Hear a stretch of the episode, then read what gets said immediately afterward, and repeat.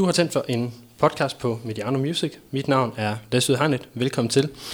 I dag der har vi fået besøg af et af de nye navne på den danske rockscene, øh, bandet Jung. Velkommen til jer alle tre øh, fra min venstre mod højre. Jonas, velkommen til. Tusind tak. Michael Tak for det. og Sigurd. Tak. Nu, nu starter jeg med at sige, at I er et rockband. Er I enige i det? Vi er nok lidt en hybrid, vil jeg sige. Ja. Vi kan jo godt lide pop ja. også. Men DNA'en, altså udgangspunktet med, at der er en guitar og nogle trommer, øh, det er jo, og en bas og noget sang og noget synthesizer, det er jo måske sådan en rock-besætning.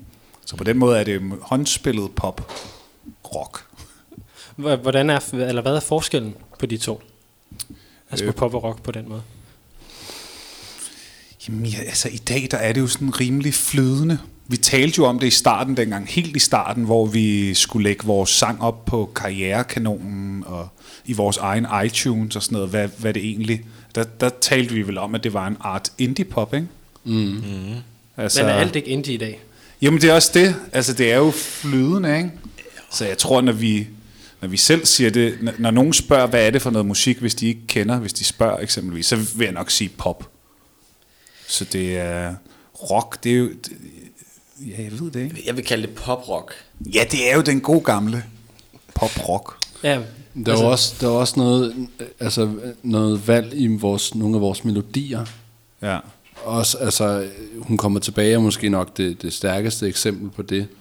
Altså et, et sådan, du ved, grund, øh, altså, hvad hedder det, øh, sådan en, en, en omgang øh, med... En pop-opgang, Ja, præcis. Eller omgang Ja. i, i omkvædet. Og det, det, det bliver jo, det tror jeg også, vi har snakket om. Altså, lige der er det, helt klart noget med sangerbygningen i det. Ja. Ja. For lige det nummer der, som, som helt klart har en popform. Ja, Men jeg synes nu også ACDC, som jeg vil jo sige, var klart rock. Det kan godt være, at det handler om, øh, hvilket, øh, hvilket drive der er på guitarerne. Ja, er det, det det er jo- der, den ligger? Jeg tror, der er mange, der vil, der vil definere det ud fra, fra det i hvert fald. Ja. Vil sige, nu, men nu vi startet godt ud, øh, for lige at introducere jer lidt, øh, lidt mere, inden vi går, går dybere ned i tingene her. Så øh, I har udgivet jeres debutplade her den 27. marts her i 2020, det vil sige knap to uger, lidt mere, efter at øh, landet blev lukket ned af corona-lockdown. Øh, hvordan har det været at så drukne i corona? Eller føler I, I har gjort det? Nej, ikke, ikke rigtigt. Altså det, det, det mest, det sådan, der slog hårdest, og øh, det, det var jo, at vi ikke kunne få lov til at, at komme ud og vise det live. Øh, der var en forårstur, der var, der var sat øh, til, at vi skulle spille, og de var udsolgte, og det har vi glædet os ekstremt meget til. Men jeg, jeg tror også, som vi også har snakket med mange andre om, så altså, vi fik jo ekstremt god modtagelse, og vi havde heller ikke rigtig noget at forvente, i og med, at det var vores første plade overhovedet. Øhm, så at bare, at folk var så søde at skrive til os, og komme med en masse dejlige kommentarer, øh, det, det gjorde i hvert fald, at vi lige glemte det, øh, satte det lidt til side, og ligesom prøvede at sige, jamen altså, det, det kører jo meget godt. Ja. Ja, man kan sige, at, at det var jo især, som du siger, det der med forløbet efter, i forhold til at skulle gå ud og, og ligesom præsentere det live. Men, men sådan, folk havde jo egentlig tid til at lytte til det, og, og der var jo, altså på den måde havde det jo ikke så meget med corona at gøre, man kunne godt udgive musik. Og jeg synes egentlig ikke, det druknede. Det fik, det fik jo egentlig rimelig meget omtale, som du også siger. Så I havde jo også lidt god traction med jeres, de singler, der var kommet allerede tilbage i 19 og så videre. Så hvor meget betød det for, at, at I, forstår mig ret, ikke har mistet momentum på, på jeres udgivelse? Åh, oh, det er jo altid, øh, det er jo altid svært at sige. Jeg tror, at når, når man udgiver på den måde, som vi gjorde med tre fortløbende singler, inden albummet kommer, at inden albummet kom, tror jeg, at alle sammen vi var rimelig øh, meget spændte på at se, hvordan modtagelsen af hele albummet øh, vil blive. Fordi at en ting er jo, at man tit vælger de sådan mest umiddelbare catchy og poppet og optempo ting, når man øh, sender singler ud. Men vi følte jo også selv, at vi var, øh, at vi var andet end udelukkende det. Så, så jeg har ikke noget at, at tænke over. Altså, det er jo klart, det betyder noget, at du har sendt nogle singler på gaden, som folk har taget godt imod. Jeg vil sige, at nu var jeg inde og kigge på jeres streamingtal på Spotify, i hvert fald det, der er offentligt tilgængeligt, og der er jo et par stykker, der ligger lige over 2,5 million streams, hvilket jo er, er meget, meget pænt for, for nyudgivet dansk musik, eller til- tværtimod, eller oven i købet musik, som ikke har haft noget udgivet før. Ja. Så det, jeg tænker, det må have gjort noget. Jamen klart. Men jeg tror bare stadig altid, at når man er, er den, der står på den anden side og skal udgive, at så bliver tal og sådan noget øh, lidt ligegyldigt, fordi øh, altså, det var i hvert fald en gigantisk lettelse, da hele albummet kom, og vi kunne mærke, at de folk, der allerede var stået ombord på toget, i den grad kunne lide, hvad de ellers hørte. Mm. Øh, så jeg håber det også, det har været med til at gøre, at momentummet er fortsat, at folk ligesom har tænkt, okay, det var ikke bare et par radiobaskere, og så, øh, og så var det det. Hvordan, øh, hvordan med den her pladeproces? Hvor lang har den været? Du sagde, det var rart at få den ud, og, og typisk er det jo albums jo halvt hele, nogen, nogen der flere år undervejs. Hvordan har det været for, for jer? Jamen altså, vi, det er jo lige præcis tre år siden, at vi startede med at være et band, nu her i august. Øh, det var i august 17, vi startede, så man kan sige, det var jo deromkring, at de første sange, i hvert fald en af de første sange, ligesom kom, fandt sin vej lige så stille.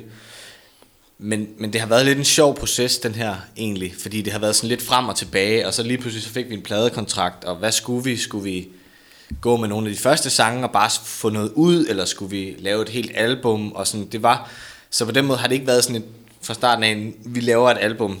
Det har ligesom også været en del af at, at, at, at, at skabe bandet Jung, og lyden, og, og så lige pludselig stod vi lidt med de her, med 10 sange, der var, der var fucking fede, synes vi selv i hvert fald. Det var der, hvor jeg som journalist ville have sagt, god nok til at blive en plade. Men ja, præcis. Jamen, der var der, der var der, altså i starten, der var det tiltænkt, at vi bare, eller kun, siger jeg i citationstegn, øh, skulle udgive en EP i efteråret øh, 19, men så blev vi hurtigt enige om, at altså, vi, vi har jo nogle ekstra numre, øh, lad os da udgive en plade i stedet for. Det er sådan mere, der var det netop den der, der var det mere sådan lidt, det var mere rocket, altså okay, attitude. Hvad, hvad, har så ligget på de der ekstra numre? Det, er- Altså hvilke ja, numre, der kom efter? Det er jo blandt andet sådan nummer som uh, Blitz Baby, som vi uh, det- skrev, skrev sidste sommer. så den, det var ikke en af de øh, sådan oprindelige. Nej, altså man kan sige, det har, jo- det har været en løbende proces, så det er ikke sådan, at de gamle sange og de nye sange, men det er jo klart, der er ligesom nogle af dem, der, der er kommet til lidt senere. Og det er blandt andet Blitz Baby. Ja, hvad skal jeg tro på også? Ja. Ja. som er to af de der mere optempo Ja. af, mm. af numrene på pladen. Ja. Øh, nu, nu har vi jo ikke engang taget en runde om, hvad, hvad I hver især er i, i bandet, så vi synes lige for, for, for Nordens skyld øh, lige tage den. Nu kan vi lige tage den den anden vej rundt, så vi starter over ved dig, Sigurd. Hvad, Ja. øh, hvad er dit ansvarsområde i bandet, han har sagt? Jamen det er øh, guitar, og så øh, også sidde bag computerskærmen og pille lidt rundt og gøre nogle forskellige ting der rent produktionsmæssigt, når vi sidder og, og laver sådan nogle ting. Og Michael? Det er The Keys. Og så sidder øh, jeg ligesom Sigurd og Jonas også med bag computeren. Ja, og jeg øh, synger, og så vil jeg jo sige, at det er to meget ydmyge drenge, som vi har herovre på flanken. Det er dem, der i princippet er de primære producerer. Udover selvfølgelig, at øh, Ole Brodersen hjalp os rigtig fint på det her, men når vi sidder og laver alt, så er det Sigurd og Michael, der sidder ved computeren. Og så er det rigtigt, at jeg kan komme med en idé, men det sker altid øh, igennem de to. Så øh, de, de er meget andet end bare guitar og keyboard, vil jeg sige. Det synes jeg, det er lidt interessant det her med, at de ikke har en decideret trommeslager. Fordi jeg synes, trommerne fylder ret meget på jeres nummer. på trods af det. På Bleach Baby eksempelvis.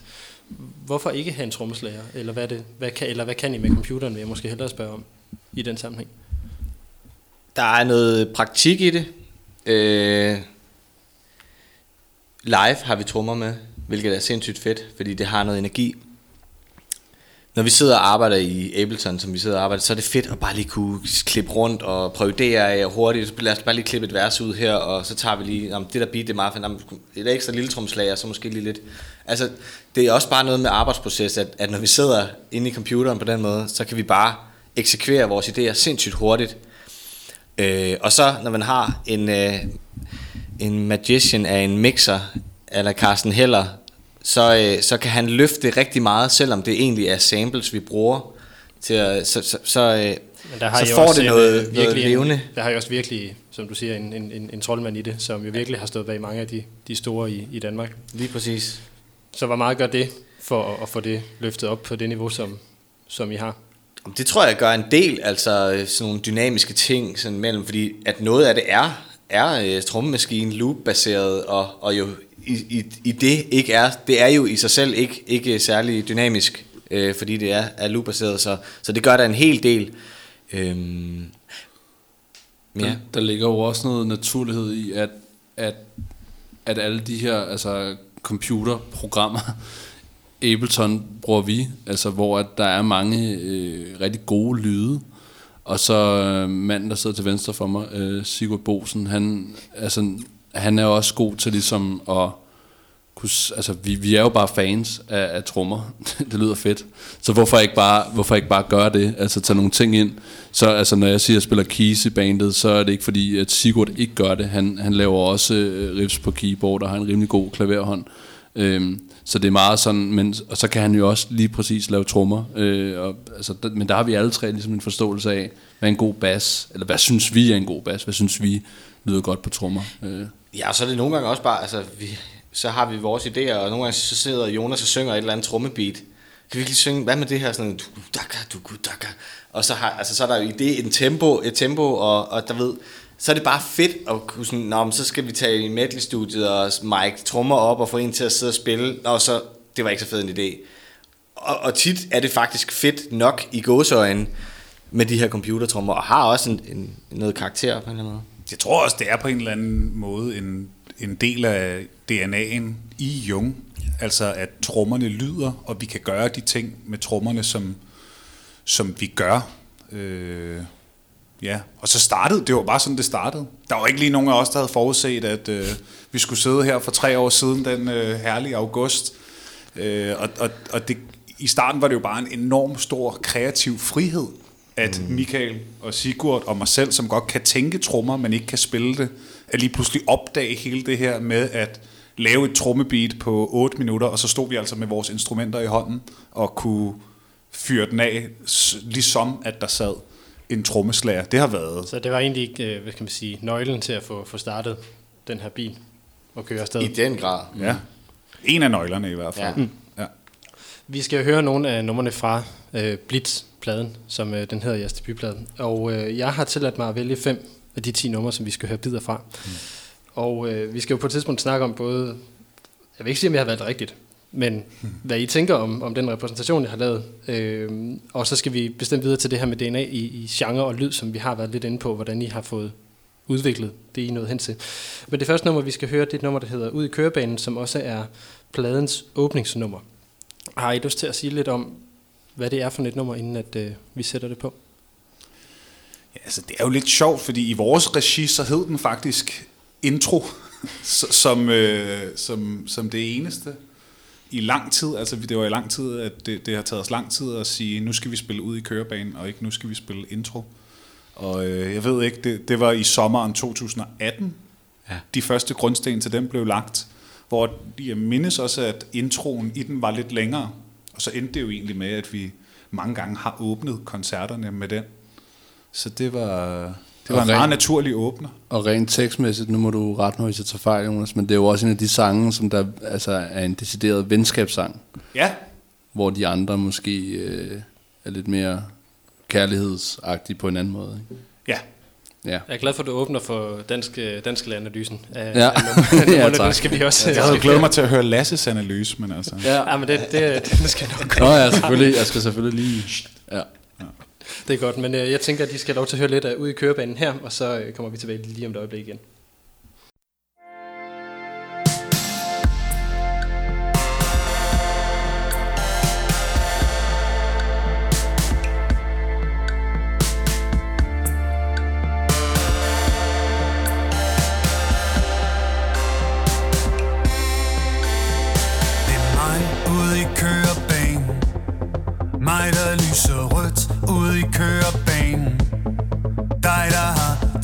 Dig i Ørested Du løber langt ud i kørebanen Når du føles som en stor mand. Jeg føler jeg har lagt en stor plan. Har du munden lagt en stor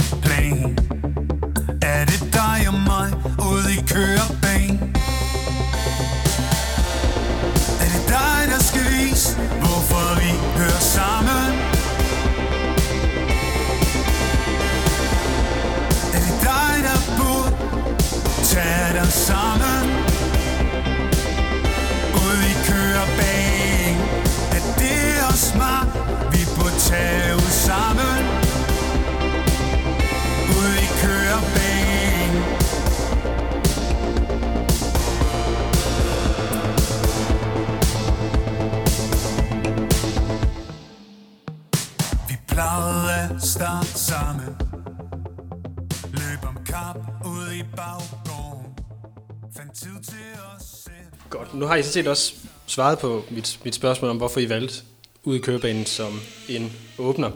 Øhm, hvilke tanker har I gjort jer om den her kronologi, der er på pladen? Fordi jeg synes netop, det giver god mening, at kalde den intro, fordi den virker også meget åbningsagtig. Altså den starter, altså det er ikke, det er ikke en knytning, man får i ansigtet, men den tager ligesom ind i hånden, og så får man ligesom sat, sat hele pladen godt i gang derfra. Ja. Altså man kan sige, for lige at, at snakke om ud i kørebanen kort, lige at vende den, så, så har den jo også lidt mange elementer af det, vi bruger i de fleste sange. Der er nogle store syndflader, og der er noget guitar, og der er nogle, nogle beat-ting, og så er det sådan lidt midt-tempo.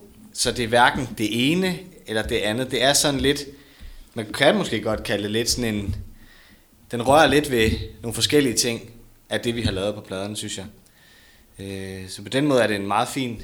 Du må gerne lige trække dig lige 10 cm tættere på mikrofonen, så vil det være rigtig fedt. På den måde er det, altså, at repræsenterer den meget godt det, man bevæger sig ind i, når man starter med at høre den her plade, synes jeg. Og hvad er det? Jamen det er synt og guitar og noget beat og noget, nogle store følelser, synes jeg. Ja. Noget god bas. Og det er jo også en, et nummer, synes jeg, som der sådan starter øh, sådan forholdsvis altså stille ud, og så har det den der kurve, hvor det ligesom øh, på en eller anden måde eksploderer øh, fra det der ja, det går nok stykke til et moduleret omkvæd, hvor at det bare er fuld arpeggiator. Øh, så er vi ligesom i gang med pladen.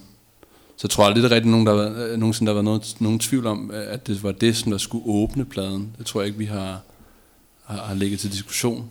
Men det er mere fordi, at det nummeret, der kommer efter, jeg skal nok vente, har, har jo også en, altså, lidt af den samme, skal vi sige, det samme tempo, som ude i køben slutter med.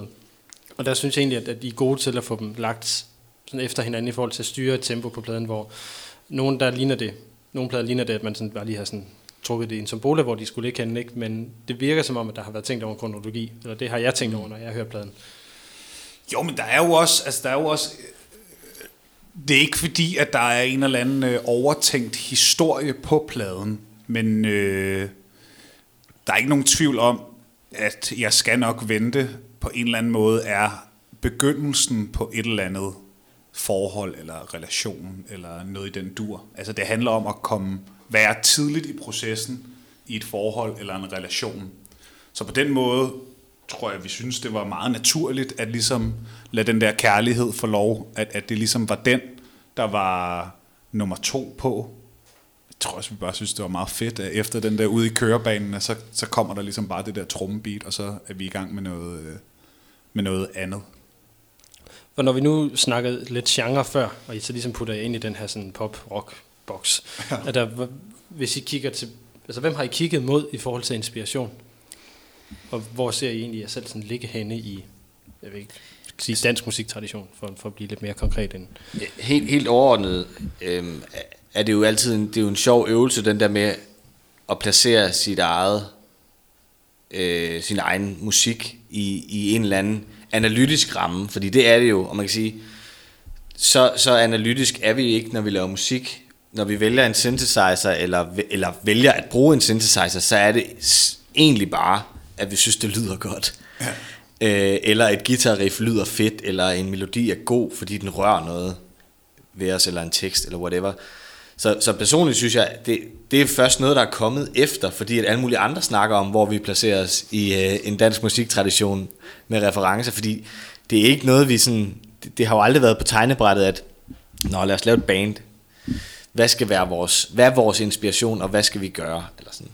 Så I har ikke lige lagt en strategiplan, der siger, at vi skal være øh, 20'ernes TV2. Nej. Og jeg tror også, hvis man har gjort det, så tror jeg simpelthen også, man kan høre det. Så tror jeg, det falder til jorden. Men når det så er sagt, så tror jeg, at noget af det, der har bragt os tæt sammen, også inden at vi begyndte at lave musik sammen. Michael og Sigurd har gået på højskole sammen, og jeg mødte tidligt Sigurd i det forløb og følte en rigtig stærk connection til ham. Og det var, at vi havde et rigtig godt sprog for musik. Øh, Vi har også talt lidt om det før, men, men et, så tror jeg alle sammen, at vi er grounded af den gode sang. Altså, at, at vores ører på den måde kan rimelig hurtigt tune os ind på øh, de andres. Og, og det tror jeg er en utrolig stor og vigtig styrke, når man skal være kreativ og, og lave øh, musik sammen.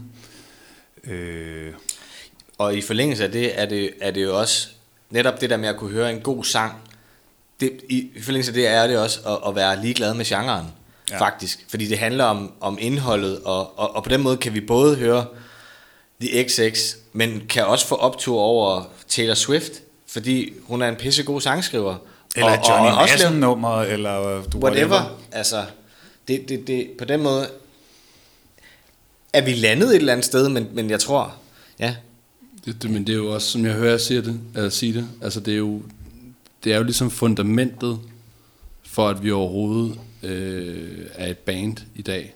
Altså at vores åbenhed og vores, øh, ja, vores, vores fælles sprog for, for den musik. Jeg tror, hvis jeg kun havde hørt Lars Lilleholdt, Det er der nu ingen skam i.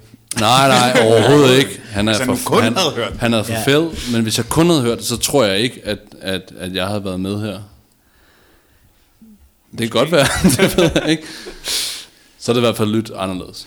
Nå, men Det så, kan, det. så Ja. kan man måske snakke mere om, at vi nogle gange trækker i, altså har nogle traditioner, vi trækker lidt, altså sådan, hvor Sebastian og Anne Linde og sådan noget, havde jeg da aldrig sådan stiftet bekendtskab rigtigt med. Bob Dylan, som selvom han er gigantisk, er jeg da først virkelig fået øjnene for, op for efter jeg mødte Sigurd. Og Michael, som altså kan gå lidt, måske lidt dybere i techno, og altså sådan lidt mere øh, syret øh, ting. Altså, det, det, det er da mega fedt, at der er de dynamikker, når vi skaber musik, hvor mit øh, udgangspunkt måske er sådan lidt mere Beatles, øh, U2. Så hvordan er det så at høre sådan nogle typer som mig stå og prøve at putte jer ind i en kasse? Det er i orden, Lasse. Men nu har jeg ikke gjort det endnu. Nej, ligesom, Nej, det er rigtigt. Godt. Men det, jeg kommer til det lige om lidt, så jeg vil lige høre, hvordan I plejer at have det om det, inden det begynder. Jeg tror, altså jeg er nok den, der har synes, det har været pisseirriterende fra starten af, men, øh, men jeg tror, jeg har vendet mig til tanken, og, og ligesom også bare accepteret, at, at det gør man jo også selv. Altså man har jo altid referencer til det, man lytter til, og, og det er jo en helt naturlig ting. Og så kan man så sige, så kan vi... Så, altså, det er jo så bare ikke en del altså, af vores skabelsesproces øh, i praksis, men, Nej, Men det er helt okay, at man skal finde en hylde. det er jo det. Det kender vi jo også selv, når vi hører musik. Mm. Altså, at det er jo noget af det første, man gør. Det er sådan lidt... Fordi det, altså, det er jo klassikeren, hvis man skal introducere noget ny musik til nogen. Jamen, hvem lyder det som? Ja, fuldstændig. Sådan, også for at finde ud af, hvad, hvad er det, Det er jo, hvad det er jo folk meget på? menneskeligt, at man har en reference. Præcis, og det, det er jo når... Nu kan jeg så godt få det skudt afsted. Ja. det er overstået. Men for, for mig øh, var- det, har det været ret... Øh, eller jeg blev ret fanget af altså, jeres lyd rent helt grundlæggende, fordi den også tager, synes jeg, matcher øh, en, en, en, en god rock-tradition, eller sådan netop den her pop-rock-tradition i Danmark, som Minds of 99 og Nephew, og det var også derfor, jeg nævnte TV2 tidligere, ligesom har, har stået i, fordi det er meget det her synthesizer, det er meget den her basgang, som, som er dominerende, og, der, og også det her med det dansk sprog, selvfølgelig, og et, skal vi sige, et mandeunivers, som det også meget tydeligt er. Øh, hvis, hvis danskland også lige skal komme, skal komme med i det, det bliver endnu værre senere, men, men, men at der er de der ting i det, og- det er der, hvor jeg tænker sådan, okay, I, I, I ligger jer i, i den slipstrøm, og, og som det bevidste eller ej er jo så som det er. Men altså, er det noget, som, når jeg siger, det bliver, at, at støder det jeres tanker om jeres egen musik, eller, eller hvad, hvad, hvad for nogle følelser får det frem? Altså, det er jo i bund og grund et kæmpe gave. Det er jo, de, det er jo de største, altså nogle af de største og bredeste orkester, rockorkester i Danmarks historien, som, som vi ligesom bliver, som du siger, ligger i slipstrømmen af. Så, så, så det er jo, for mig at se, det er jo bare en gave.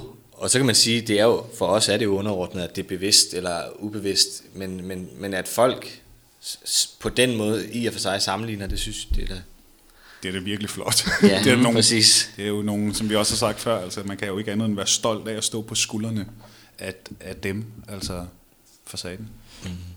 Øh, fordi det, der også ligger i det, i hvert fald særligt i forhold til, til Mindset til Nephew, det er også, at det er nogle af de sådan, mest markante liveorkestre, vi har haft øh, herhjemme de sidste 20 år. Øh, nu har, har jeg stadigvæk til gode at se jer live. Det håber jeg, det, det snart kommer, når I får lov at spille lidt flere koncerter. Men hvis I, lige inden vi, vi skal høre det, det nummer mere, hvis, hvis I sige lidt om, hvad, kan I, hvad er vigtigt for jer i en, i en live session, når I skal ud og spille der? Energi. Altså connection med publikum. Altså nu har vi jo fået, øh, fået lov at prøve lidt, selvom det mest har været for siddende. Men øh, altså der, der skal være øh, synergi imellem os og publikum. Det, det, det, det er i hvert fald det, jeg personligt har rigtig, rigtig meget lyst til. Men hvis, hvis jeg må være lidt neden, så er det jo lige nogle, så er det jo også nogle floskler at sige. Hvordan, så, så hvordan er det, I, I får skabt den der energi i, uh, i rummet? Og den, og den connection? Jamen jeg synes, at, at når vi laver vores live-set, så gør vi meget ud af at bruge øh, instrumenterne, altså forlænge versionerne, komme med noget andet end albumudgaverne, altså øh, tune-sættet, så der er plads til, at man kan stå og kigge hinanden i øjnene, så der er plads til, at man kan klappe, så der er plads til, at folk kan, kan synge med. Og så der er plads til, at der kan blive smækket ekstra igennem på det crashbækken. Altså fordi det lige... Oh, eller en guitar solo, som står helt nøgen, fordi at det bare lige er der. Altså, og, og det er jo også noget, vi bruger. Altså, det er jo også den her på en eller anden måde prøve at få et lille bitte smule lag af improvisation med, så man aldrig helt ved, hvad der sker. Altså det, hvis, altså det er meget stramt opbygget, det er slet ikke det, men, men for at det har noget nerve, skal der være et eller andet på spil. Og det er måske også en floskel, men jeg tror, det er det, vi forsøger at prøve at få ind, det er, at det, det måske godt være lidt nøjeren. Man må godt kunne spille forkert-agtigt. Og, og hvordan, er det, hvordan har det så været over for et siddende publikum at skulle gøre det? Jamen, vi har ikke rigtig prøvet så meget andet. så det øh, øh, øh, so far so good. Men der er ikke nogen tvivl om, fordi vi har jo spillet til private arrangementer, fødselsdage, firmafester, hvor at når de så er 40, så må de jo godt stå op. Og, og det er vildt at se, hvor meget energi det giver, at 40 mennesker står op, kontra 450 mennesker, der sidder ned. Det er to forskellige games. Øh, det er der, det er der ikke nogen tvivl om. Men vi har faktisk også snakket om, at, at vi på en eller anden måde virkelig får hår på brystet af at skulle komme ud over scenekanten. Fordi vi, de der siddende crowds der, altså man, vi får masser igen. Men, men, men det, jeg tror på en eller anden måde, måske vi kommer til at, at, at øh, benefitte, hvis man kan sige sådan, af det, når vi først får lov til at spille en propfuld Vega-koncert, hvor folk må hoppe og danse, hvis det nogensinde sker. Øh, fordi at, at det, ikke lade os svinge for det. Ja, ikke, det, det, det, det, det, ja, det, vil, det vil være. Det, gøre. Nej, men altså, så, så jeg tror, på en eller anden måde har det også krævet, at vi ligesom skal, skal komme ekstra ud over, det, det, det, det har da været en spændende øvelse. Men vi er da heller ikke, nu skal det ikke lyde helt øh, offer jo, fordi vi har jo også prøvet trods alt at, at, at, at spille foran stående. Og det vildeste var jo stadig til dag til vores egen koncert i øh, december, Hotel Cecil. Og der fik vi da den der følelse af, okay, det her, det bliver, det bliver rigtig, rigtig, rigtig fedt. Og så vil jeg også gerne lige tilføje, at det der med altså rent live-mæssigt, så er det jo igen også så nyt, og det kan vi jo stadig tillade os at sige, at vi jo også udvikler os på scenen øh, stadigvæk, og snakker om fra gang til gang, når det virkede, så i det, eller sådan. Øh, og ligesom hele tiden, det håber jeg, at vi bliver ved med, både i vores musik, men også i vores live. Altså sådan, at det er en del af det, at vi bliver ved med at udvikle os, og finde ud af, hvad virker, og så prøve noget nyt af hele tiden. Præcis. Vi, øh, vi er nødt til, at vi skal høre et, øh, et mere af numrene, fordi tiden den, øh, den har det med at flyve, når man laver sådan noget her. Øh, så vi skal høre lidt af Hun kommer tilbage, så det får I lige lov til at høre en lille bid af her, og så taler vi videre lidt om lyrik og så videre bagefter. Pas på, pas på, jeg triumferer,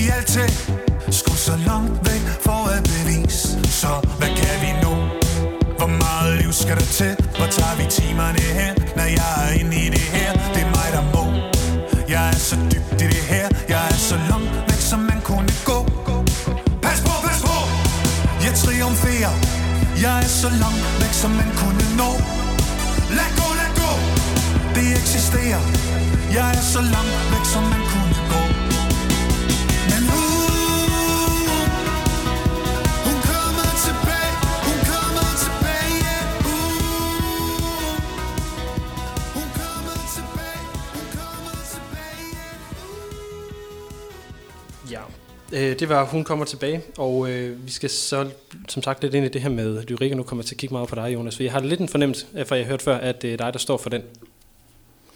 Øh, ja, det er mig, der kommer med udgangspunkterne. Og øh, ligesom alt andet i dette skønne bane, så er tingene heldigvis til diskussion.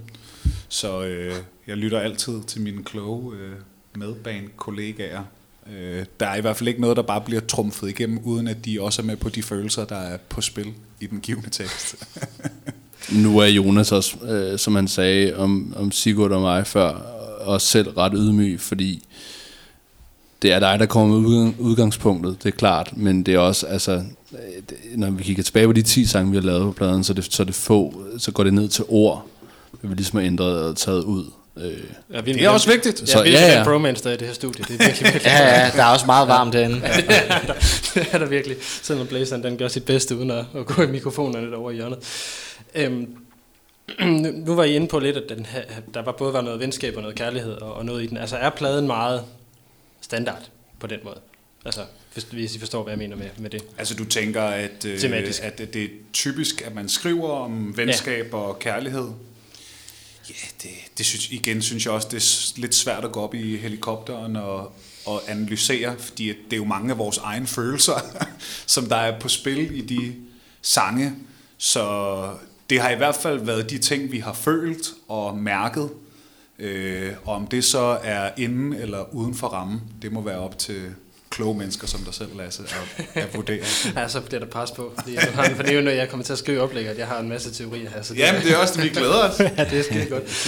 Øhm, fordi, altså vi kan godt bare tage hul på det. Øhm, fordi jeg har, når jeg har hørt pladen, så har jeg, øh, apropos ord, har jeg også tænkt meget over ordvalget i det, fordi jeg synes, den, den fremstår, og nu håber jeg, at I forstår, hvad jeg mener med det, men den, den fremstår på en eller anden måde lidt ordknap. Altså det er ikke, det er ikke de, likstallet er ikke nødvendigvis super højt, som det kan være i, i nogle plader, der, vi, der virkelig vil fortælle altså nærmest nogle, nogle komplicerede ting. Mm. Har, er det et bevidst valg? Ja, det, det er i hvert fald øh, bevidst på den måde, at noget, som jeg tror godt, jeg kan tale på vores alles vegne fra, det er, hvis tekster bliver fortænkt. Altså hvis, hvis det bliver, hvis man vil putte likstal ind i det, bare for at putte likstal ind i det. det. Det tror jeg i hvert fald ikke, at der er nogen af os, der er så, så store fans af. Så, er Og det, så det er også derfor, der ikke er så mange metaforer i det. Altså på den måde. Måske. Må jeg knytte en kommentar yes. til? Fordi det er også... En ting er, hvordan Jonas skriver tekster, og generelt skriver. Men, men generelt vil jeg sige, at man godt kan knytte det lidt videre til, til, til den måde, vi laver musik på og skriver sange på. Fordi jeg tror, vi har sådan en grundholdning om et eller andet sted hellere spille det der riff en gang for lidt, end en gang for meget. Mm. Så, så det er generelt sådan, hellere holde det lidt tilbage, noget af det, og så udtrykke det på den måde, man synger det på, eller du ved, altså der er jo, man har jo sindssygt mange måder at kommunikere på i musik, hvilket er det fedeste i verden. Men det kan jo være alt muligt til valget af reverb, der gør, at man føler, okay, en distance. Så, så jeg tror generelt, at vi meget sådan, vi prøver at være minimalistiske i de valg, vi træffer, synes jeg egentlig. Nu, og nu Ja, men det jeg- er helt rigtigt. det synes jeg generelt, vi... Det, men det synes jeg også godt, man kan høre. Mm. Og det er også, når du spørger direkte til, om det er bevidst, så tror jeg da også i, i den måde, jeg tænker tekster på, at så er det den gode gamle øh, show it, uh, don't tell it. Altså, og det kan jeg rigtig godt selv lide, og det er nok også derfor, at, at når du hører det, at det er det indtryk, du får, at hellere sige for lidt end for meget, eller hellere gentage en sætning, frem for at skal finde på, øh, på d- det næste guldkorn. Altså, øh, Er den, den næste øh, sige, lyriske Ja. lyriske lavbær, eller ja. Ja. hvad, hvad, det, hvad det nu skal Ja. ja. hedde. Men det er da også, det er også øh, selv sangen, jeg er i hvert fald personligt er tilhæng, øh, tilhænger af, øh, er netop tekster, altså The National er for eksempel et rigtig godt bud på det, som der ligesom har, har tekster øh, til fortolkning, eller sådan, der er en åbenhed omkring det, øh, og så lige pludselig så giver det mening på et andet tidspunkt. Øh, det kan godt være, at jeg kan høre noget af det den ene dag, men så et år efter, så står jeg i en situation, hvor jeg tænker, okay, nu giver det fuldstændig mening. Det synes jeg, der er noget meget smukt i. Det, det, det, det, det tror jeg, du er fuldstændig ret i, fordi det er jo sådan en generelt ting, der også er med musik, at det, det er jo, man hører jo også det der, hvor man selv er, når man mm. hører noget, og så prøver man jo at gøre det til sit eget. Ja. Øh, Så der er jo heller ikke nogen tvivl om i det her, der har jeg også siddet og prøvet rigtig meget af mine egne tanker ind i, Ja, ja. i, i, de Det er jo bare dejligt. Præcis. i de her ting. Men jeg- der var en ting, jeg blev, blev mærke i, du sagde, øh, øh, hvad hedder det Sigurd, omkring øh, hvilke muligheder man har for at udtrykke sig. Også den her minimalisme, fordi øh, det synes jeg også i, i jeg synes også, det er meget tydeligt at høre. Hvis man tager et, et, et nummer, som jeg skal nok vente i, i andet vers, der har I en guitar, bare der bliver slået an, som ligesom understreger en sætning eller en pointe, som jeg synes bare et, er et godt eksempel på det. Og nu vil jeg nævne det, fordi det er ikke et, et nummer, jeg har taget med på, på listen. Men hvad er, hvad er tanken med at, at bruge enten øh, anslaget der, eller, eller skal vi sige hooket fra, fra Blitzbaby til at også understrege nogle ting i, i den tekst? Jamen altså, det, altså, der er jo ikke nogen dybere, det er jo det, der er det fede også nogle gange, det er, at der er ikke nogen dybere øh, analyse i det, at sådan, nu lægger vi den her, fordi er så, slet ikke sjovt. så, ja, præcis, så understreger vi det, Jonas siger, eller sådan, det, det, det, er bare ikke sådan, vi laver musik. Men det er det klart, lyder det, fedt. Ja, det lyder Det fedt, og, dybere. og det er jo klart, at så er der noget med dynamik, og sådan, så, så gitaren væk i første halvdel af Jeg skal nok vente, og så er det ligesom en bak, og så er vi tilbage-agtig. Altså sådan, men, men, men sådan den der en til en, nu gør vi det for at understrege, det er, det, det er i hvert fald ikke altid så simpelt, vil jeg sige. Men det ligger i baghovedet, og de valg, vi træffer, er altid meget bevidste. Men, men det er også måske grund til at spørge, også fordi, at lige præcis den der, den virker så åbenlys, at der var et moment for at sætte et eller andet ind, som, som vi også, fordi det også giver noget drev til det nummer, at, at, at gitaren kommer på det tidspunkt. Ja, altså jeg tror egentlig bare, at det er ligesom, altså fordi den ligger ligesom gang på en øh, sådan 16. del op til et et-slag, så den, den, ja, den laver ligesom skævt. en, ja, den ligger nemlig skævt og, sådan, og pusher det fremad. Det er ligesom sådan et knytnævslag i fjeset på en eller anden måde, og så er vi, så er vi fremdrift igen. Men altså, men igen, det, det er jo jammet frem, og Men det er jo vildt øh, Altså. dejligt, at, øh, at du spørger ind til sådan en detalje, fordi Ja. ja. at der er da ikke nogen tvivl om, at noget af det, vi synes er aller sjovest at sidde og nørde med dag ud af dag ind nede i vores studie, det er dynamikker og skrælle lag af, putte lag på, tage ting fra, Og små ting detaljer. På, små detaljer, altså det, det, det, det, er, da, det, det er da sjovt. Øh, og det er jo faktisk det, er jo de der detaljer, for mig at se i hvert fald, der gør, at når man skraber alt andet væk og prøver at gøre det minimalistisk, så er det de der bitte, bitte små detaljer, der faktisk gør, at det er interessant at høre på anden vers frem på første vers. At der er en, men det er bare en lille bitte ting, der gør en forskel, som sådan, man lige, så ændrer æder sig lige sådan, men det behøver ikke at være, nu skal der 10 nye instrumenter på, men de der små bitte ting, det synes jeg er noget af det sjoveste i hvert fald ved at, ved at lave musik, det er sådan, der nogle gange ikke skal mere til, for lige at, oh, hvis øh, så nu, vi kan nu nævne du The National før i forhold til tekst og så videre, fordi, og det synes jeg var ret interessant, fordi The National har jo også i, i forsanger Behringer en, en meget, en meget, eller får et meget bestemt udtryk på grund af den vokal, han har. Altså det bliver sådan, det her lidt indadvendte, lidt øh, mumlende nogle gange, måske også passer godt til hans øh, stage performance, øh, hvis man har set dem live. klart. Øh, det, det bliver måske mest over til, til dig, Jonas. Hvor, hvor meget er du bevidst omkring, hvordan din vokal lyder? Altså, hvad for et udtryk den, øh, Oh, den giver? jamen, øh, det har virkelig været en udviklingsproces i samarbejde med de her, øh, med de her to. Fordi at da vi startede projektet, anede jeg ikke tiende del af, hvad, hvad der ligesom kunne lade sig gøre. Altså, jeg har aldrig prøvet at sidde med producer og folk, der tog det så seriøst, og producerede, og hjalp, og pressede, og skubbede på, og sådan nogle ting. Hvor at jeg kom nok mere fra en akustisk guitar, hvor jeg har altid nok valgt at synge en tone under, hvad jeg i virkeligheden kunne blive totalt inde i min comfort zone.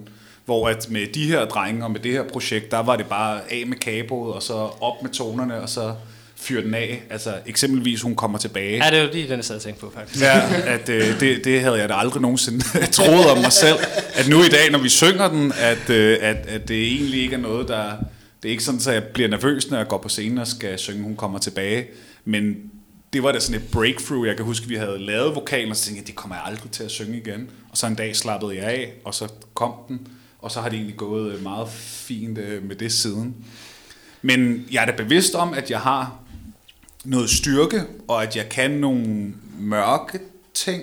Ikke sådan nødvendigvis at synge dybt i tonerne, Nej, men, at men jeg, jeg, jeg er egentlig glad for det ordvalg, fordi det, det, det er præcis det, jeg har tænkt, Ja. når, når jeg har hørt vokalen, at det netop bliver, ikke sige dystert, men det bliver lidt ind, indadvendt, indad, ikke på den der national måde, men sådan lidt, ja, lidt indebrændt ja, på, på, på en anden måde. Der er noget vrede i det, ja. lyder det til. Ja.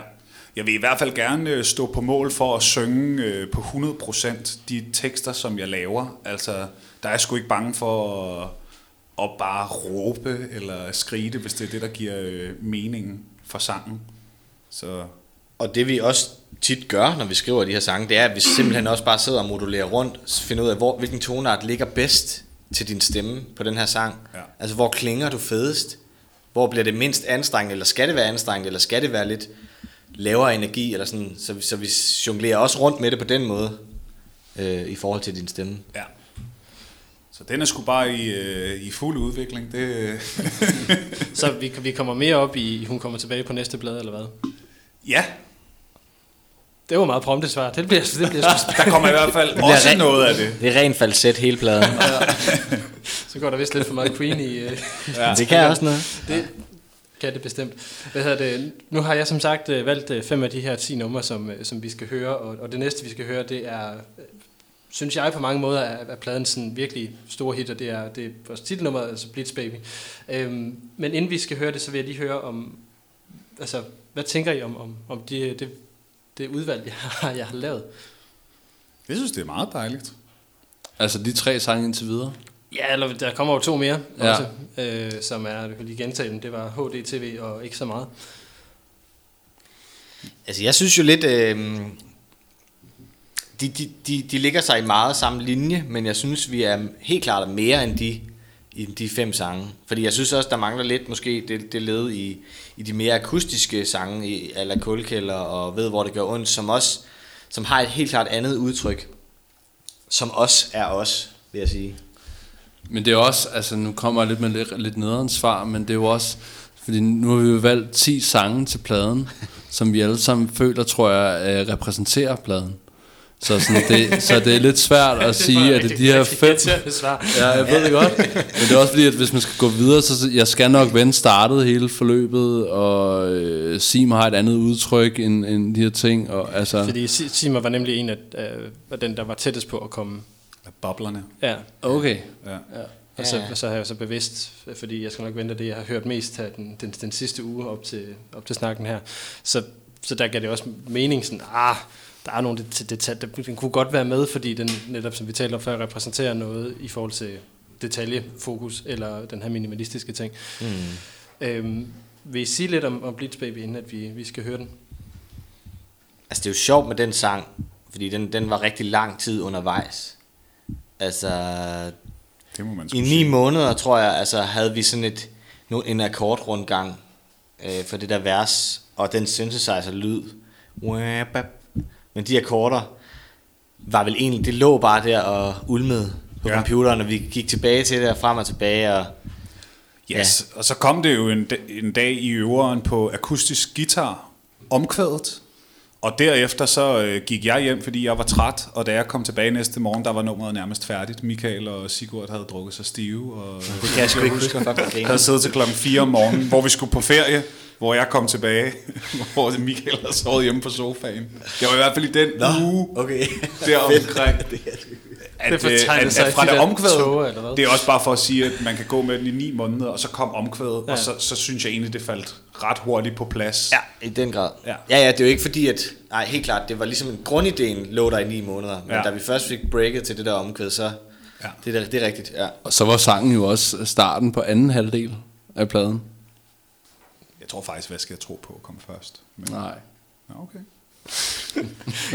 Godt, men I får i hvert fald lov til her derude at høre lidt af Blitz Baby her.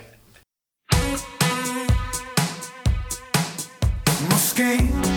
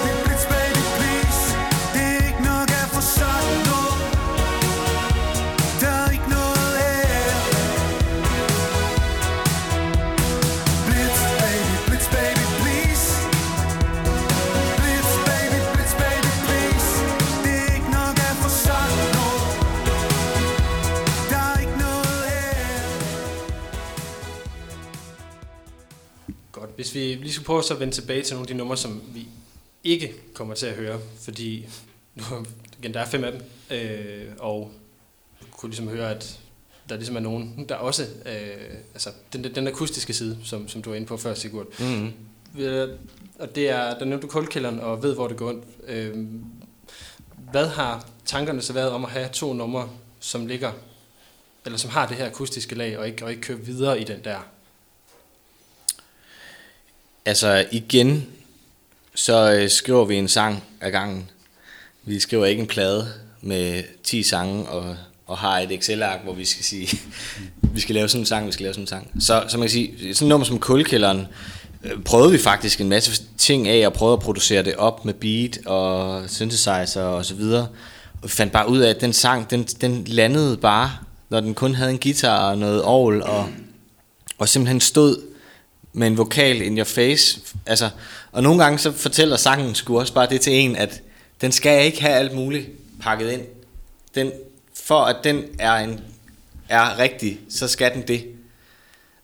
Altså, det lyder måske lidt langhåret, men på en eller anden måde, så må man også bare give sig hen til det, man har lavet, og så sige, okay, okay, fuck it, vi skal ikke gøre alt muligt ved det. Det står pisse stærkt sådan her. Ja. Så, ja. Jamen det er jo også, jeg tror også, altså de der to stille sange, vi har på albumet, jeg, jeg altså, tror, det er ret naturligt for os som band, at vi har, du ved, så har vi lavet tre sange med, med fuld smæk på, og så tror jeg, så lander vi lige i øveren en uge efter, bare sådan, åh, så har vi lige brug for, skal vi lige gå ned i gear? Så er der måske en, der siger, skal vi ikke prøve at lave en helt stille sang? Så det, altså sådan, den er ikke dybere end den, at det lige kommer derover, og så, så skal den selvfølgelig med på pladen. Men jeg tænker helt klart sådan et nummer, som ved, hvor det gør ondt, også fordi det er også, der er også noget øhm, rytmik i det, der skifter, altså den går i 6 8 del, hvor alle andre sange er sådan 4 4 del sange. Så der er også noget, noget skift i det, som, som på en eller anden måde lukker pladen meget fint. Men igen, det er sådan en postanalyse. Det er ikke en sangskrivningsproces. Mm. Men det, det- jeg vil alligevel spørge ind til kronologien i det, fordi det virker nemlig også som om, at, at ligesom vi vil starte pladen meget bevidst med, med intro eller ude i kørebanen, at de så også vil lægge det til ro med, med ved, hvor det går ondt på den måde, som, som det ligger. Ja, det var i hvert fald, når man så på de 10 numre, vi havde at vælge imellem, og man ligesom skulle lægge en kronologi i det, så gav det i hvert fald meget god mening at ligesom slutte på øh, ved, hvor det gør ondt. Den kom jo også sådan rimelig meget til sidst i, Ja. vores, øh, i vores pladeproces. Ja. Og så synes vi bare, den var, var, ja, altså jeg tror ikke, den var længere, end vi synes netop bare, den var smuk at gå ud på, og at den ligesom får lov til med, med, med gis, øh, nej, med guitar, og øh, med, med store trummen, øh, og noget, noget, noget, hvad hedder det, synthesizer. Det var bare, det var en smuk afslutning, synes vi, på pladen.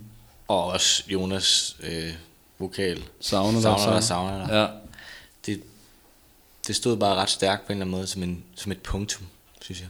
ja. Så er det også der, den næste plade bliver samlet op. Uh, ja. Time will show. ja, men det er jo også igen med dansk-analysen. Var det egentlig, at man havde fundet tilbage sammen, eller var det, at man var gået fra hinanden? Det er jo, det er jo op til fortolkningen. Der vil jeg, jeg vil vente med min fortolkning til, at jeg hører plade nummer to. Men øh, jeg vil stadigvæk øh, gerne, gerne høre lidt om, om det her med, øh, vi, vi kører jo fuldtid på musikken, ikke? Jo. Jo. Altså, hvad ligger der i, i, i det valg? Altså, hvorfor ikke have det som, som, som hobby? Altså, jeg traf en beslutning for... Det var, vi- vi har været et band for i et par måneder og sådan noget. Jeg var i gang med at læse en kandidat på Københavns Universitet. I dansk? Nej, dog ikke. det var en helt anden boldgade. Det var noget sociologi. Men, øh, men der traf jeg en beslutning, at... det er Øh, jeg, en boldgade, men øh, meget analytisk. ja, ja, det er rigtigt. Øh, hvor kommer jeg fra? Jo. En beslutning. Ja, præcis. Jeg træffede en beslutning om at, og, øh, at give musikken et, et alvorligt skud. Øh, og ikke have det ved siden af, fordi jeg, jeg havde det sådan, at hvis jeg skal prøve det her af, så bliver jeg nødt til at give det alt, hvad jeg kan. For at, ligesom med alt andet, hvis man skal blive god til noget, så må man dedikere sig. Så jeg droppede ud af min kandidat og fik et handicaphjælperjob og gjorde alt med det her musik. Og der begyndte vi også at lave mere og mere Jung i den periode. Øh, så for mig var det, var det simpelthen et valg om at dedikere sig fuldstændig til det, uanset altså, hvad udfaldet ville blive. Ja, for jeg tror også, øh, Michael og mig, jeg var sådan lige... Jeg blev næsten journalist, som jeg også har sagt tidligere, dumpet min bachelor, samtidig med, at vi var i gang med at lave plade, og der var ting på familiefronten, og jeg arbejdede nærmest øh, fuldtid, og øh, fik i den grad også en lektie i, at du skal passe på, hvor mange bolde du jonglerer på én gang. Du gik jo også på journalistik, studie og startede op der fuld tid, samtidig med, at du også skulle være i et band.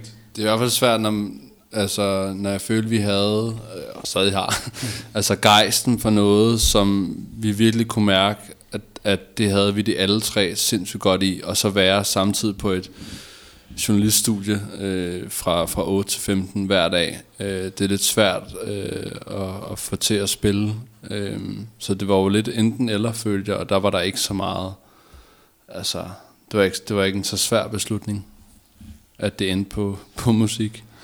Nej, jeg tror også, når man har lavet musik og været interesseret i musik igennem et helt liv, altså, så, så har man måske også prøvet forskellige slags konstellationer af.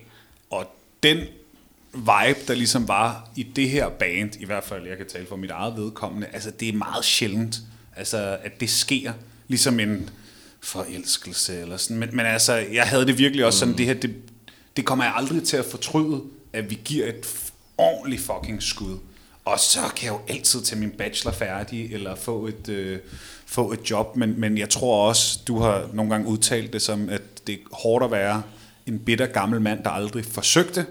Mm. Øh, og den, den, øh, den mod, altså også inspireret af Sigurd, den tror jeg alle sammen rimelig godt, at vi kunne, kunne sætte os ind i drømmen om at blive selvstændige. Og, altså det, det er jo fantastisk nu, at kan, kan stå her og have rimelig meget kontrol over, hvad man siger ja til, og hvad man siger nej til. Det synes jeg i hvert fald er en kæmpe gevinst. Så er ikke flere handicaphjælperjobs til dig, Sigurd? Hvem ved, det, kan, jo- altså, det går op og ned i showbiz, så øh, det skal vi aldrig afvise.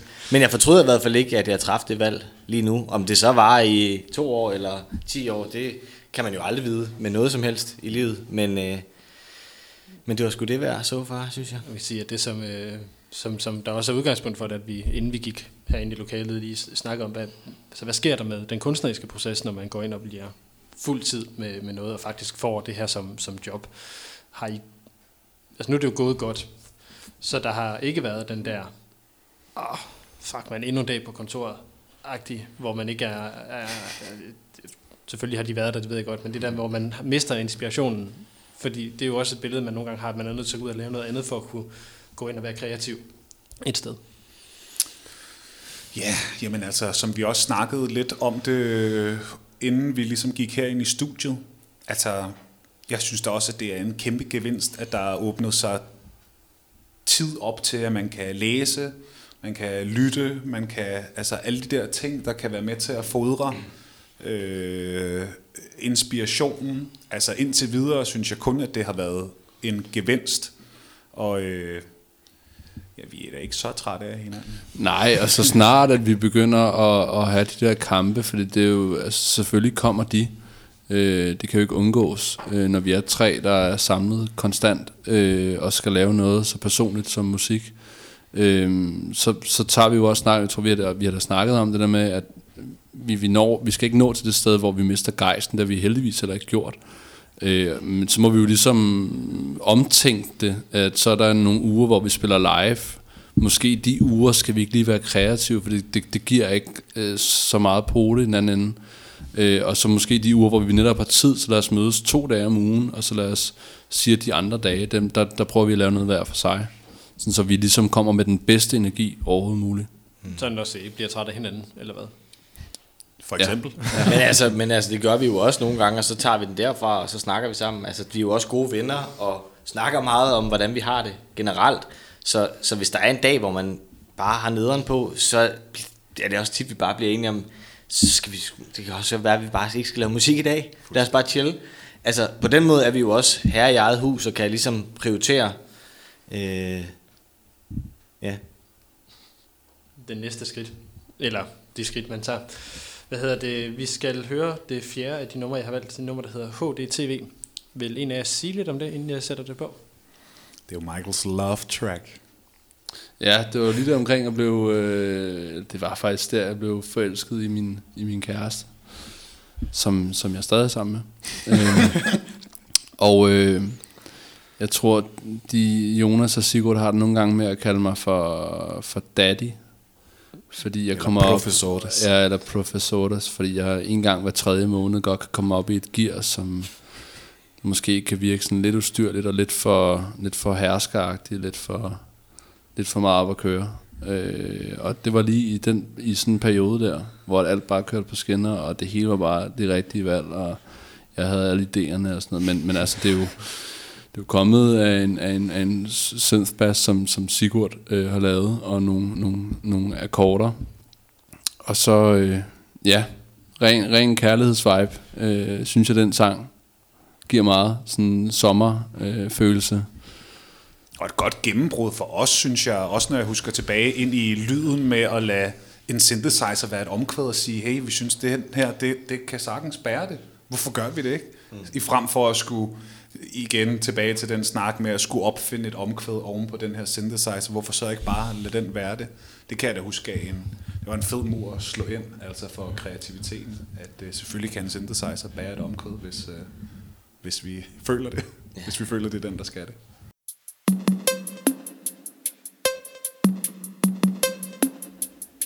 Vi tog timer at lave Så vi bruger medicin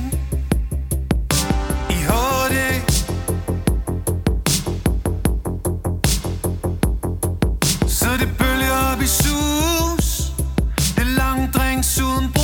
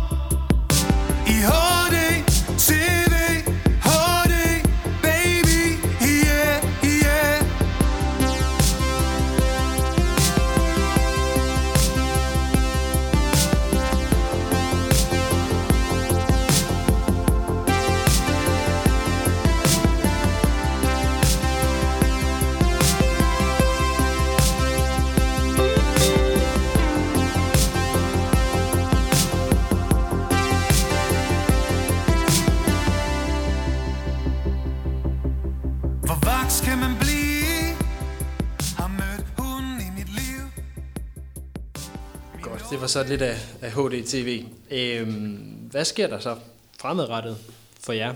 Jeg kunne forstå, at det ikke er det eneste album, I har i, og det virker bestemt ikke, øh, ikke sådan. Hvad, øh, hvad skal der ske her i, i efteråret, for, for nu at blive lidt konkret? Altså, vi er jo i gang med at skrive nye sange. Det har vi sådan set været, lige siden vi udgav vores sidste album. Og det er både sådan på grund af corona, men jeg tror også bare, hvis vi har nogle idéer, så tror jeg ikke, vi kan lade være. Så, øh, så det er lidt det, vi går og piller lidt ved. Og så er vi jo også, altså vi er jo faktisk ude at spille egentlig en del firmajobs og, og sådan lidt hist og pist, så, så tiden går egentlig bare lidt derudad. Ja, konkret så har vi jo en tur til december, som vi jo stadig afventer nu. Ved jeg ikke, hvornår det her bliver sendt, men der pågår jo i hvert fald forhandlinger i øjeblikket med spillestederne om, hvad retningslinjerne bliver. Og vi har 6-7 udsolgte koncerter til ja. december og januar, som vi selvfølgelig rigtig meget håber på den ene eller den anden måde at kunne få lov Kan lige sige, kan lige sige for en lytter og i forhold til aktualitet, at vi optager her 1. september. Ja, så hvis man hører det her i oktober, så øh, og der er der kommet nogle afklaringer. Så er der nok kommet. Så, så er det derfor, at, øh, at der ikke er noget at, at, at sige på det. Øhm, nu har vi talt lidt om den her med, med den her lyd, I har fået udviklet. Altså, er den... Jeg, jeg tror godt, jeg ved, hvad I vil svare, men er I færdige med at udvikle på den lyd her? Der bliver rystet på hovederne. Det er vi jo ikke. Nej, Ej, bestemt. det, vidste, det, jo vidste jeg godt- det også, kan- det vidste også godt, I ville så, men det er mere, at øh, var, om, det kunne godt være, at I var nået til et punkt, hvor vil sige, det her, det, det her, det virker. Mm. Det, det, det, er vi ikke færdige med, med, med at udforske, der hvor vi står nu. Ja. Men er, er I allerede på vej videre? Ja, det er jo det, det, det er nok svært at svare på endnu, fordi så, så langt er vi heller ikke. Og, og der er jo mange valg, der skal træffes i det, men, men det er jo altid, det er jo altid en balance på et knivsæk, det der, hvor, altså, hvor meget skal en kunstner udvikle sig, og hvor, og hvor lidt, og, og skal man, altså, bliver man gentagelse af sig selv, eller bliver man for specifik, altså, du ved, går i en helt anden boldgade, så taber man måske nogen, men, men jeg tror, det, det er også bare noget, man må prøve at ligge ude for, ude for studiet og ude for øvelokalet, tror jeg. Og så ligesom sk- gå ind og skrive de sange, man synes er fede. Fordi det er jo klart, der er et andet pres nu i gåsøjen igen, fordi at der er mange, der lytter, men, men, men igen, det har jo aldrig været det, vi har skrevet musik på, eller den motor. Mm. Altså, det, det har det sgu ikke. Altså, jo, hvis vi kan høre, der er et fucking godt omkvæd, men det er også, fordi vi selv synes, det er fucking fedt. det er jo ikke... Så, så jeg tror, vi udvikler os, det gør vores musik nok også. Forhåbentlig. Forhåbentlig, Når, ja. når du siger pres, øh, hvad, kan du prøve at uddybe det? Ja, fordi det, det, det er nok, altså i virkeligheden er det nok ikke pres, jeg mener. Jeg mener bare, at der er jo, der er nogle andre forventninger. Vi har, hvad hedder det, 170.000 monthly listeners på Spotify lige nu, og altså det er mange mennesker, der selvfølgelig gerne vil høre ny musik, går jeg ud fra, for os. og det er klart, altså de, de, de kender det, det, den side af Jung, som vores første album, Blitz, er, og, og kender jo selv sagt ikke plade nummer to. Det gør vi heller ikke selv. Så det er jo altid, det bliver jo spændende at se, hvor, hvor lander vi i alt det her. Men ja, Men jeg tror, at lige nu er det virkelig en øh, vi glæder os følelse. Ja. Og øh, der er heller ikke... Jeg tror da også helt sikkert til de næste koncerter til vinter, at vi har tænkt os at prøve at fyre noget af det nye materiale af, og det bliver da fucking spændende.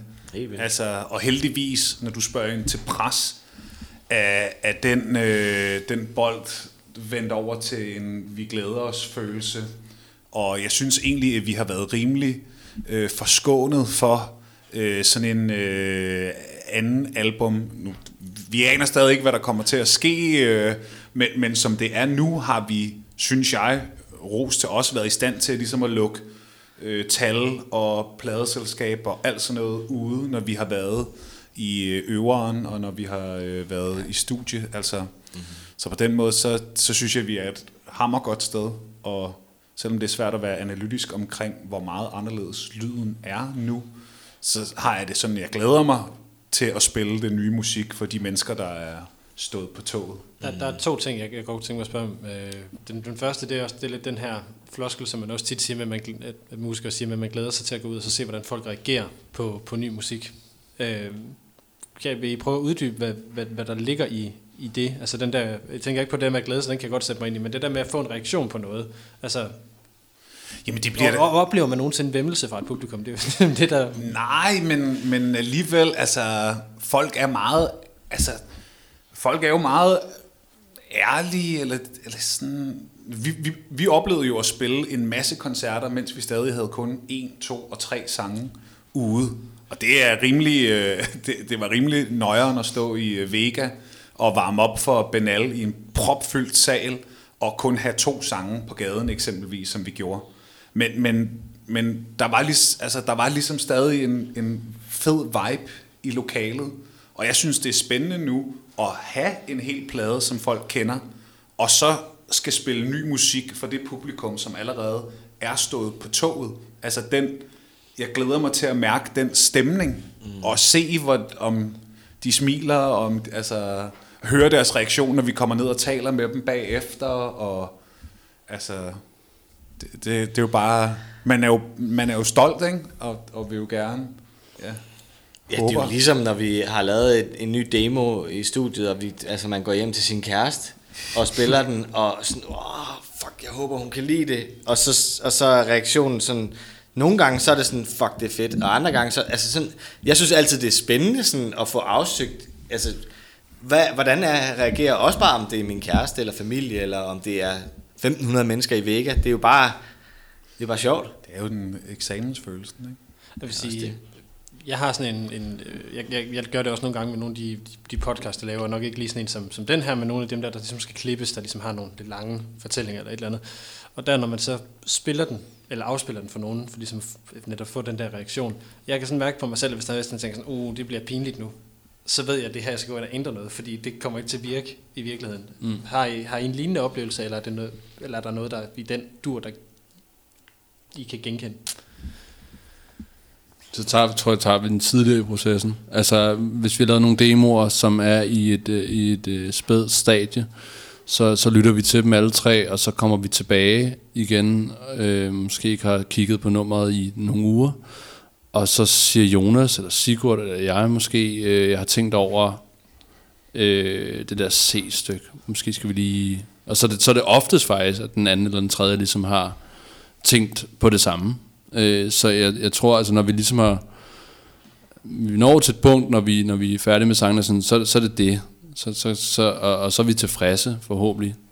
Øh, jo, men det tror jeg, altså fordi jeg kan genkende, jeg ved ikke om det er det samme, du oplever, Lasse, men man kan måske nogle gange have haft en oplevelse af, at man har spillet det for kæresten lidt for tidligt. Mm. At, at, at, at ja, vi skal jo have lavet et omkvæd mere på, eller ja, selvfølgelig lyder vokalen ikke så godt, som den kommer til.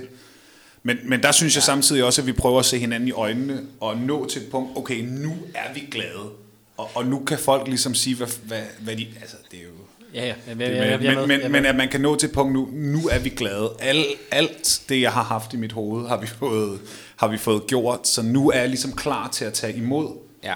feedbacken, hvor at det kan blive lidt ømt, hvis man... Åh, jeg, jeg Den har vi jo bare- haft meget op, den der sådan, nogle gange virkelig også sagt til hinanden, lad nu være med at spille det for din kæreste, eller lad nu være med at spille det, fordi det kan også dræbe en kreativ proces nogle gange, hvis man får feedback for tidligt, øh, har vi oplevet, synes jeg. Hvis du får at vide, det er godt nok poppet som negativt, ikke? hvor man er sådan, wow, måske vi ikke lige skulle have... Ja. Altså, ja. Hvor, hvor får man det at vide henne? Altså, Det hvad- gør man for eksempel af sin kæreste. Nå, men nu tænker- nu tænker jeg også, altså, hvad er det for et element, der, der, der, får, der skal få en kæreste til at sige, det var godt nok poppet?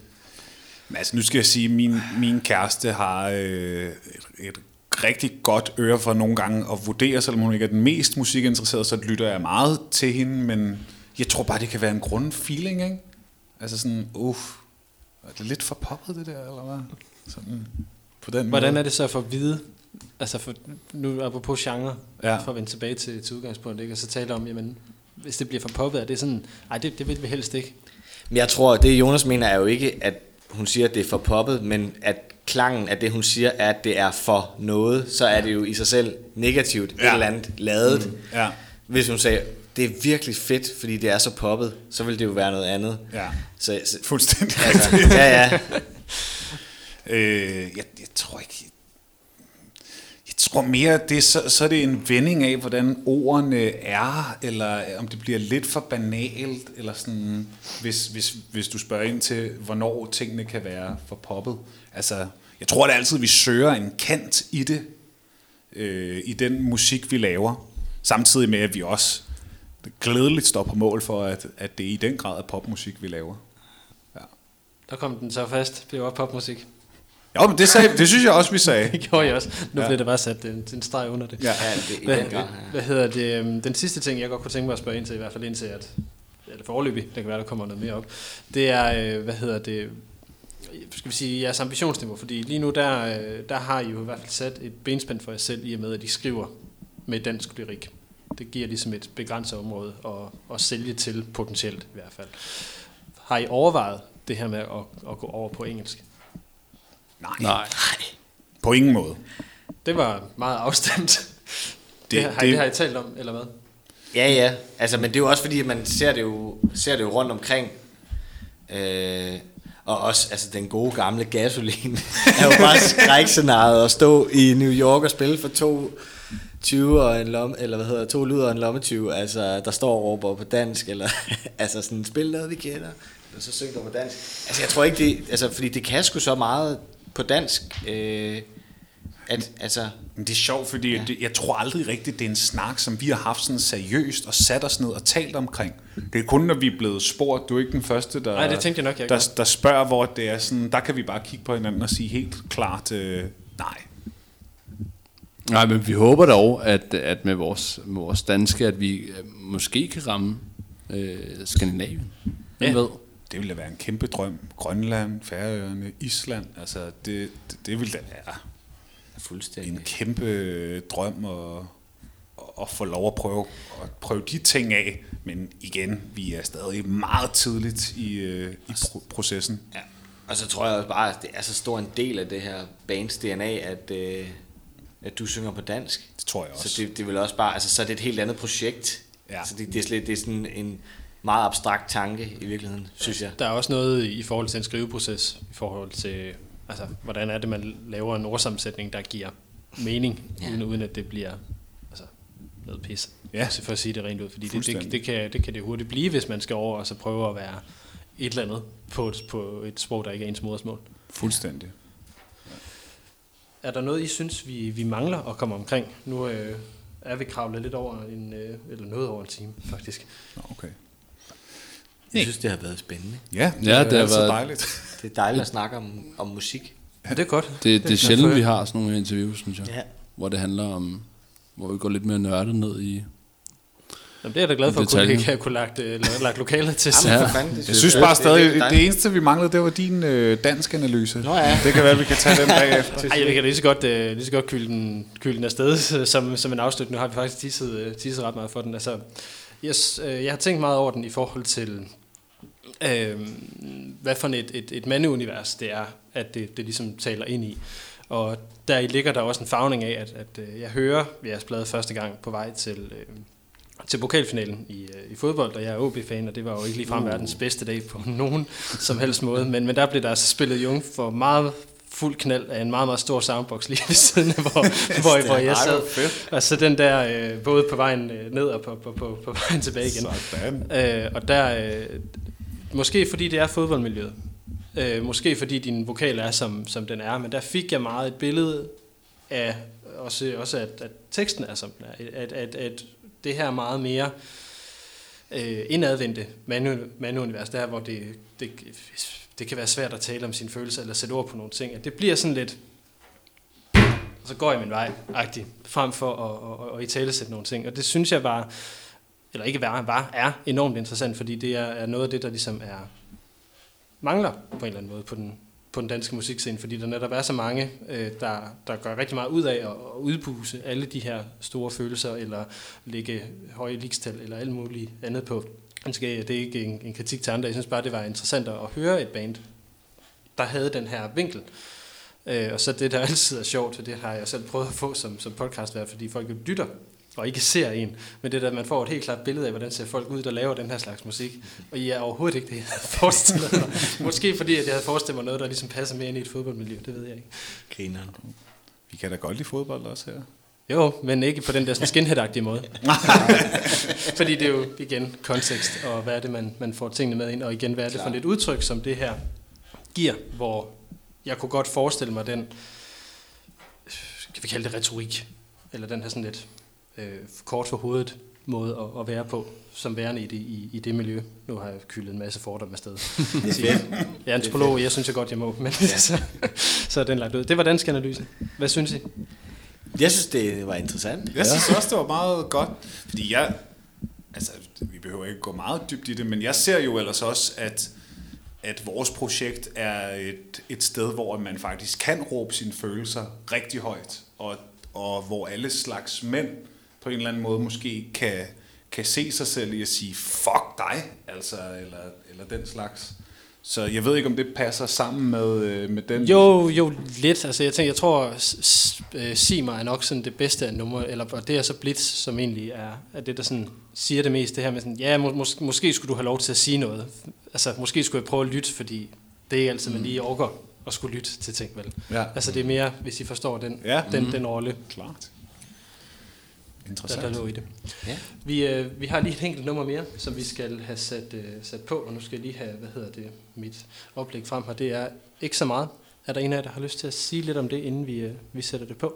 Det er jo et meget godt eksempel på netop en sang, synes jeg, hvor der ligesom bliver brølet øh, nogle følelser ud, altså, og hvor du bruger din vokal meget aggressivt, har jeg altid tænkt på. Jo. Og det der brøl, der kommer i starten af andet vers. Og så er det også meget sjovt i, altså sådan i en sangskrivningsproces, at det er sådan noget af det, altså den mindst måde, altså den måde, hvor vi har samarbejdet mindst om sangskrivningsprocessen, fordi det i virkeligheden var et beat og akkorder, som jeg havde lavet på min computer, og så improviserede Jonas bare noget over, more or less, øh, en kæmpe brænder. og det var bare så stærkt, fordi det, altså det blev bare så stærkt, øh, det du gjorde, men det var sådan, det var sgu meget umiddelbart på en eller anden måde. Ja. Ja, og så er det jo, det er jo virkelig en tekst om at sige, fuck dig, altså jeg vil skide på dig, nu smutter jeg. Meget passende for tidspunktet på udsendelsen, så, så vil jeg så sige tusind tak til, øh, til Sigurd, Michael og Jonas fra bandet Jung. Tusind tak, fordi de havde lyst til at være med her og fortælle lidt om Blitz-pladen, og hvad, der, hvad den handler om. øh, selvom det er måske mere mig, der har fortalt, hvad jeg synes, den handler om. Selv tak. Held og lykke med koncerterne efter, og jeg håber, jeg kan få snidet mig med ind til en af dem, øh, hvis øh, de forhåbentlig bliver afviklet. Vi krydser. Og til jer, der har lyttet med, tusind tak, for I har gider at gøre det. Det her er Mediano Music. Mit navn er Lasse Hegnet. Tak for nu.